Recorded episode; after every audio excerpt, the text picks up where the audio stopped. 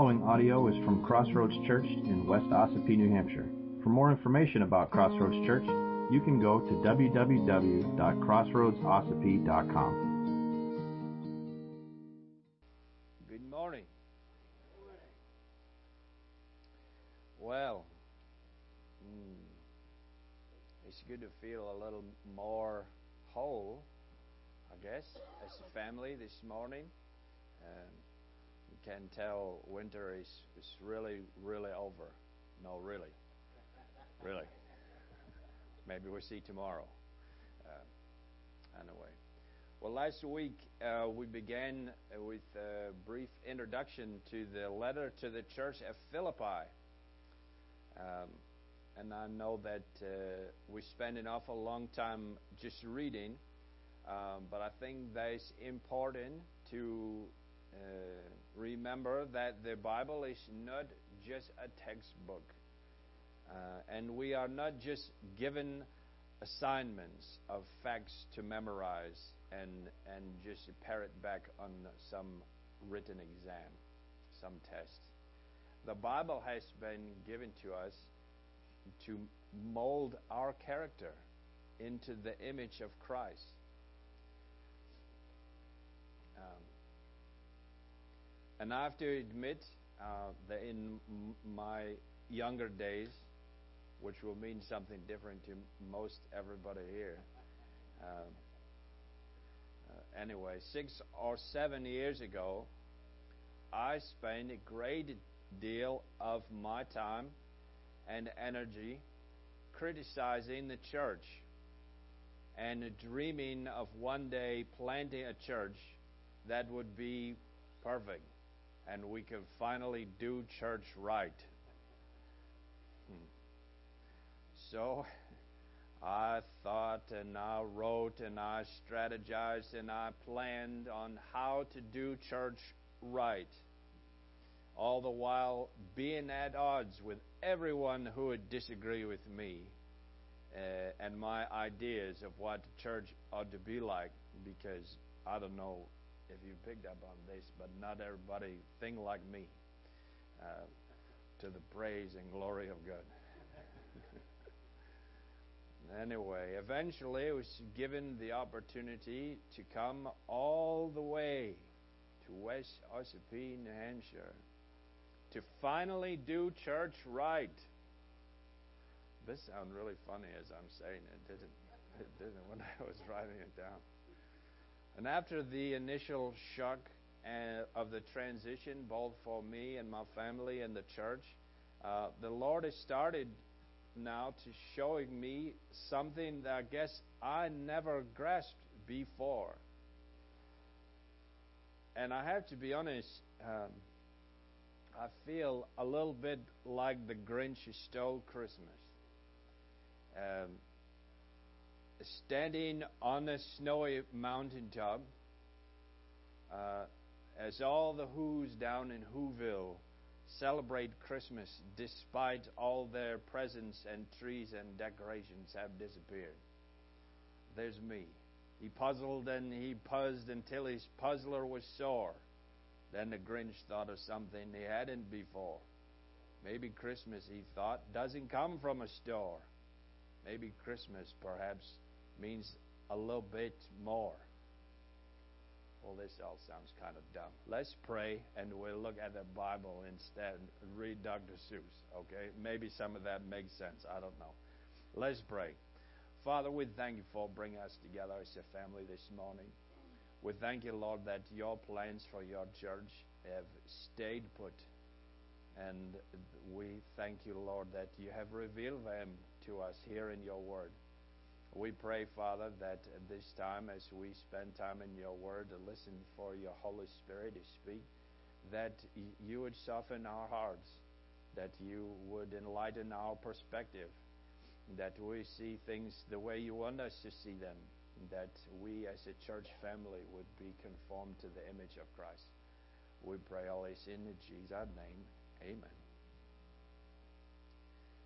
Um, Well, all right. So reading the entire letter of Philippians last week means that um, we don't have to work our way through an entire series of sermons on chapters one and two before we get to chapter three of verse seventeen.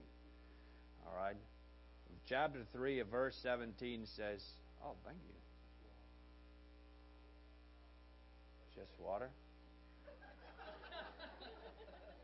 Oh, thank, thank you. Chapter three, verse seventeen of Philippians says, brothers and sisters, join in imitating me and keep your eyes on those who walk according to the example you have in us. Now, I'm not going to preach on the chapter three, verse seventeen. We'll dig deeper into that when we get there to chapter three. But for now, we take it at face value and do as we are instructed, as Paul says to us. So with the thought of it in imitating the Apostle Paul, let's look at our text for this morning, Philippians chapter one, verse one through eleven. And that's page nine eighty in the Pew Bible and up on the screen as well. So Philippians chapter one, start at verse one. Paul and Timothy, servants of Christ Jesus, to all the saints in Christ Jesus who are at Philippi, with the overseers and the deacons. Grace to you and peace from God our Father and the Lord Jesus Christ.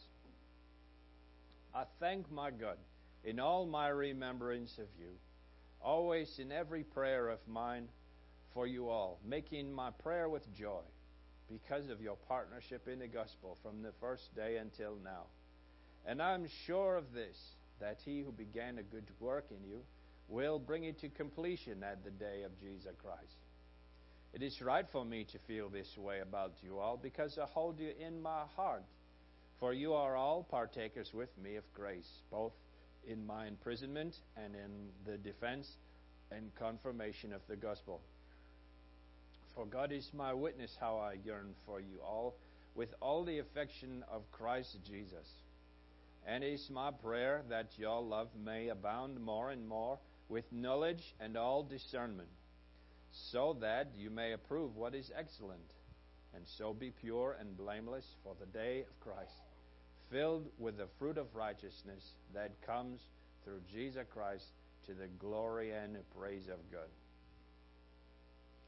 Now I ask you,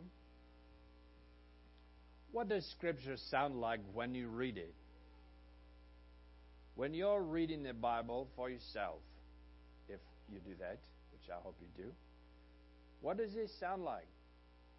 Does it sound cold and flat like a robot? Or can you hear the warmth and affection in the words? This letter from the Apostle Paul is straight from his heart. Now, I have to admit to you, I did not used to read the Bible this way. I didn't hear it that way. I heard instructions from the textbook. All I saw was instructions, and I saw instructions that the church was disobeying, not to get a church right like it's told us here. Paul and Timothy, servants of Christ Jesus, to all the saints in Christ Jesus who are at Philippi with the overseers and the deacons. Aha, see? Look, it says right there, church has to have overseers and the deacons. You don't do that? Well, you'll get it wrong. Right? Overseers, deacons, overseers, that word episcopoi, that means elders. You don't have elders in your church? Ha! You do it wrong. Not official board, not quarterly business meetings, and congregational government, and votes over carpet colors, and what flavors of coffee you ought to have. And the deacons. Deacons, they're not the official board, they're servants. They're ministers, not the power behind the pastor. They're not the policy makers. Y'all get a church wrong.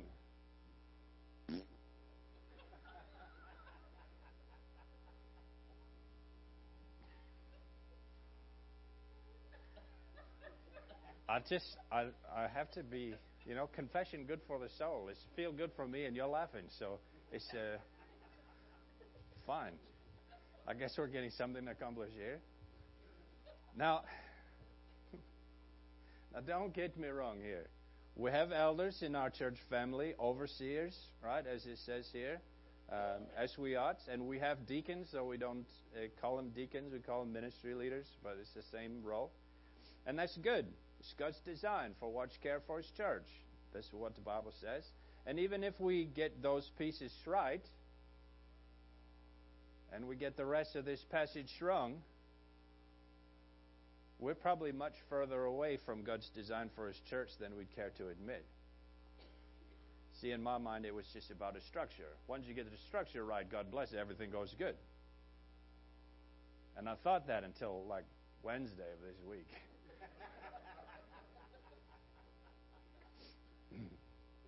Let's, let's look at verse three. three through six. Paul writes, "I thank my God in all my remembrance of you, always in every prayer of mine for you all, making my prayer with joy because of your partnership in the gospel from the first day until now. And I'm sure of this, that He who began a good work in you will bring it to completion at the day of Jesus Christ." Every time I think of you, I thank God for you. And every time I pray, I pray for you with joy. That's what Paul say here. Do you hear the warmth in his statement? This is an old textbook. These are words from a brother's heart. This is an attitude that we are called to imitate, remember? Be imitators of me. That word in verse five, partnership, that's the word that Mister Aaron introduced us to a few weeks ago, koinonia. Do you remember? Fellowship. Now, that's not just coffee and donuts and talks about the weather and sports, although I believe that's where biblical fellowship begins. But it means a joining together in partnership and participation in the work of the church, in the spreading of the gospel, in the maturing of the saints. Their participation, the church of Philippi, their participation in sharing the love of Jesus and His atoning death on the cross brought Paul much joy. And well, he should have. There's nothing more joyful than seeing your work pay off generationally. Right? Meaning that those with whom Paul shared the gospel were now sharing the gospel with others, and they with still others. Because every person that you share the love of Jesus with is a testimony to the work of the person who shared the gospel with you. And it's a wonderful blessing. Wonderful blessing to hear of those things. That's why I like to say, don't, don't forget Eunice Vincent, who shared the gospel with me when I was just a little kid. Anyway. So now we're going to look at one of those fortune cookie verses we talked about last week. Verse six, "And I'm sure of this, that He who began a good work in you will bring it to completion at the day of Jesus Christ." Now that looks really good on your uh, greeting card or coffee mug or calendar. But we can't remove it from its context to make it mean something that it never did. Now the He, obviously, He who began a good work is clearly the Lord. But what is the good work? Now, because we read English, we're at a disadvantage. The you, He who began a good work in you.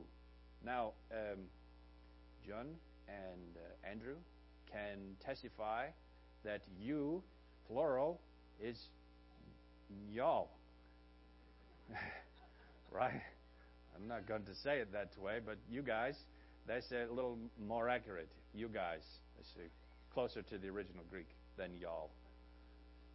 You. The you here is plural, it's not singular.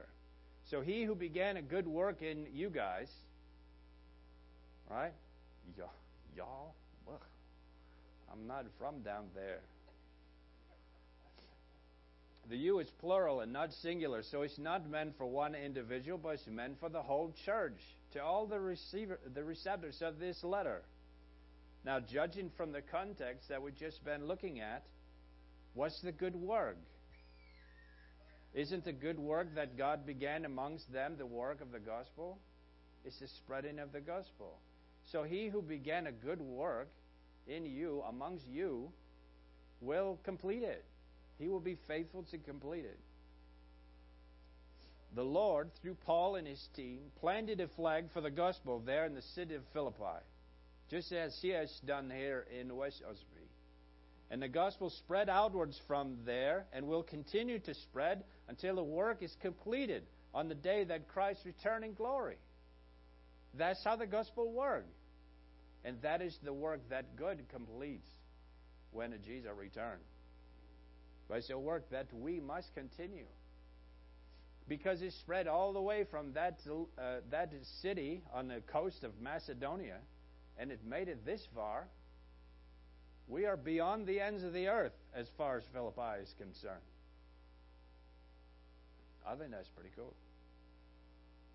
Again, the confidence that the work of the gospel would continue in and through them brought much joy to the apostle and fueled his remembrance of them and his affection for them. He didn't just like them personally. He liked what they were doing too. It brought him joy that they didn't just hear his words and say, "That's nice, preacher, good sermon," shake his hand, and then go off and do life and, and not follow anything that they've been told to do. But they were doing it. That brought him joy. Look at verse seven. He says, "It is right for me to feel this way about you all, because I hold you in my heart. For you are all partakers with me of grace, both in my imprisonment and in the defense and confirmation of the gospel. For God is my witness how I yearn for you all with the affection of Christ Jesus." When my only concern for the church was that we were doing it right, doing church right, I was missing out on this beautiful reminder of just how bound together we are in the love of Christ. I cared mostly about systems and hierarchies and facilities and programs and paperwork and, honestly, my own influence. That's what mattered the most to me. Now, I have to ask, I've been forced to ask this question and wonder, am I the only one? Am I the only one that thinks that it's just about doing church rites? Maybe I am. And I'm, if I am, I'm happy. Um, I guess the question is not really whether or not anyone else thought of church exactly the same way that I did, but rather, how do you think about the church? What does the church look like in your head and in your heart? We come, we sit, we pray, we stand, we sing, we sit, we pray, we stand, we leave. Is that it? Is that all we do? Is that all we are? Or, as fellow partakers of grace, do we yearn for each other with the affection of Christ? The love and compassion that Jesus has for us. Do we long to be together because we love each other and we hold each other in our hearts?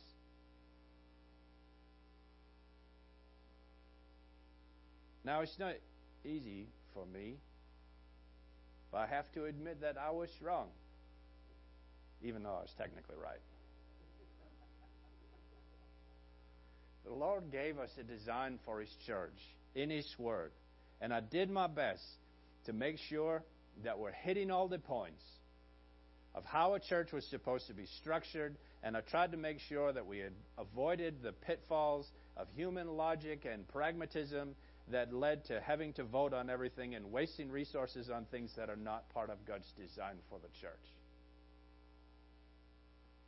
The Lord gave us instruction on sound doctrine and holiness in His Word, and I've tried my best to make sure that we were all well educated on how we ought to live as Christians. Now, I'm not saying to you that everything I've ever said or done was wrong.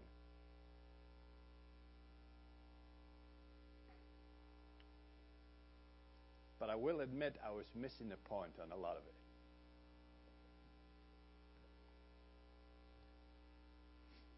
My prayer has been that we would all understand and obey God's Word, to read our Bibles and apply it to our lives. Is that wrong?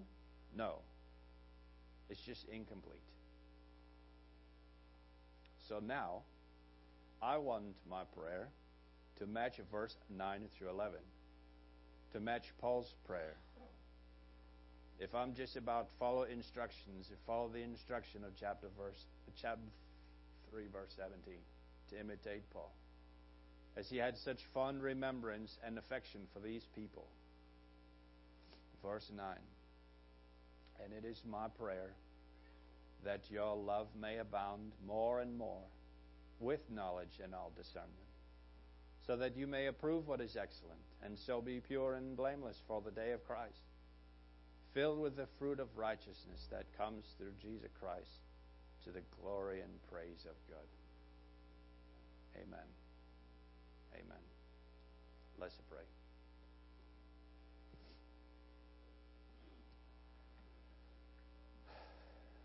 Father, I thank you that your Spirit has been at work on my heart this week, uh, showing me the incomplete picture I had of the church. I pray, Lord, that our love for one another would abound more and more, that we would truly yearn for each other, to be concerned and have compassion for one another, as you have truly sewn us together as a family. I pray, Lord, that these would not just be empty words, that uh, the idea of family is something that's nice and warm and fuzzy, and we like it on Sunday, and it might carry all the way till lunch. But then we forget. I thank you, Lord, that you have put us in this place at this time together to worship you, to grow in faith, to grow to be more like the Lord Jesus, and to do that with one another, that we're not alone. I thank you for that. I pray your Spirit continue to work on our hearts as we enjoy that love and enjoy that great affection that we can have for each other. And we love you, Lord, and we thank you. In Jesus' name, amen. If you would like to participate in the mission of Crossroads Church through financial support, checks can be mailed to Crossroads Church, Post Office Box five seventy-six, West Ossipee, New Hampshire, zero three eight nine zero.